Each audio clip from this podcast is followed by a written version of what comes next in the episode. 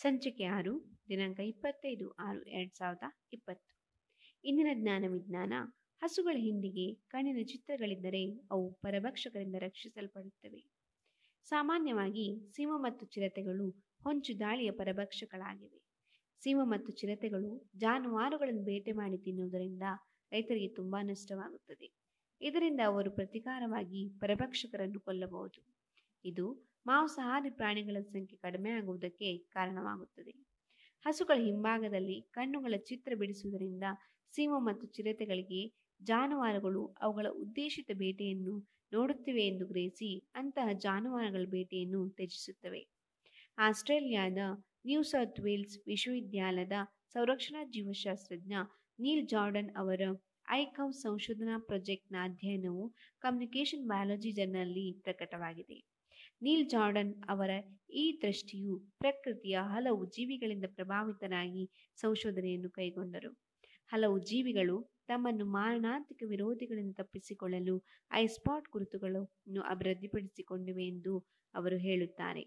ಈ ರೀತಿ ಮಾಡುವುದರಿಂದ ಹಸುಗಳಿಗೆ ಯಾವುದೇ ತೊಂದರೆಯಾಗುವುದಿಲ್ಲ. ಕೆಲವು ಚಿಟ್ಟೆಗಳ ರೆಕ್ಕೆಗಳಲ್ಲಿ ಕಣ್ಣು ಗುಡ್ಡೆಗಳ ಗುರುತುಗಳಿರುವುದರಿಂದ ಪಕ್ಷಿಗಳು ಅವುಗಳ ಮೇಲೆ ಆಕ್ರಮಣ ಮಾಡುವುದಿಲ್ಲ. ಈ ರೀತಿಯ ಮಾದರಿಗಳು ಮೀನು, ಪಕ್ಷಿ ಹಾಗೂ ಹಲವು ಉಭಯಚರಗಳಲ್ಲಿ ಕಂಡುಬರುತ್ತವೆ. ಸಾಮಾನ್ಯವಾಗಿ ವಾಹನಗಳನ್ನು ಇರಿಸುವ ಜಾಗಗಳಲ್ಲಿ ಕಣ್ಣುಗಳ ಚಿತ್ರವಿರುವ ಪಟಗಳನ್ನು ಹಾಕಿದ್ದರೆ ಆ ಸ್ಥಳಗಳಲ್ಲಿ ಕಳ್ಳತನವಾಗುವುದು ಕಡಿಮೆ. ಜನರು ಕೂಡ ಕಣ್ಣು ಗುಡ್ಡೆಗಳ ಚಿತ್ರಕ್ಕೆ ದುರ್ಬಲರಾಗುತ್ತಾರೆ. ಸಂಶೋಧಕರು ನಾಲ್ಕು ವರ್ಷಗಳ ಸಂಶೋಧನೆಯ ಅವಧಿಯಲ್ಲಿ ಜಾನುವಾರುಗಳ ಹಿಂದೆ ಕಣ್ಣಿನ ಚಿತ್ರಗಳನ್ನು ಮಾಡಿ ಅವು ಪರಭಕ್ಷಕರಿಂದ ರಕ್ಷಿಸಲ್ಪಡುತ್ತವೆ ಎಂಬುದರ ಕುರಿತು ಅವಲೋಕನ ಮಾಡಿದರು. ತಮ್ಮ ಸಂಶೋಧನೆಯಲ್ಲಿ ಕೆಲವು ಜಾನುವಾರುಗಳ ಹಿಂದೆ ಕಣ್ಣಿನ ಚಿತ್ರವನ್ನು ಹಾಕಿದರು.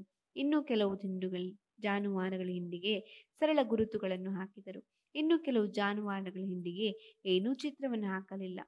ಅವರ ಈ ಪ್ರಯೋಗಗಳಿಂದ ಕಣ್ಣಿನ ಚಿತ್ರವನ್ನು ಹಾಕಿದ ಜಾನುವಾರುಗಳು ಪರಭಕ್ಷಕರಿಂದ ರಕ್ಷಿಸಲ್ಪಟ್ಟವು ಎಂಬುದು ತಿಳಿಯಲ್ಪಟ್ಟಿತು. ಅವರ ಅಧ್ಯಯನದಿಂದ ಬೇರೆ ಬೇರೆ ಚಿತ್ರಗಳಿಗಿಂತ ಕಣ್ಣಿನ ಚಿತ್ರಗಳು ಹೆಚ್ಚು ಪರಿಣಾಮಕಾರಿ ಎಂಬುದು ತಿಳಿಯಿತು. ಅಸಾಮಾನ್ಯ ಗುರುತುಗಳು ಹಿಂಡಿನಲ್ಲಿರುವ ಎಲ್ಲ ಹಸುಗಳಿಗೆ ಚಿತ್ರಿಸಿದರೆ ಎಷ್ಟು ಪರಿಣಾಮಕಾರಿಯಾಗುತ್ತದೆ ಎಂಬುದು ಸ್ಪಷ್ಟವಾಗಿಲ್ಲ. ಯಾವ ತಂತ್ರಗಳು ಕೂಡ ಶೇಕಡ ನೂರರಷ್ಟು ಪರಿಣಾಮಕಾರಿಯಾಗಿರುವುದಿಲ್ಲ.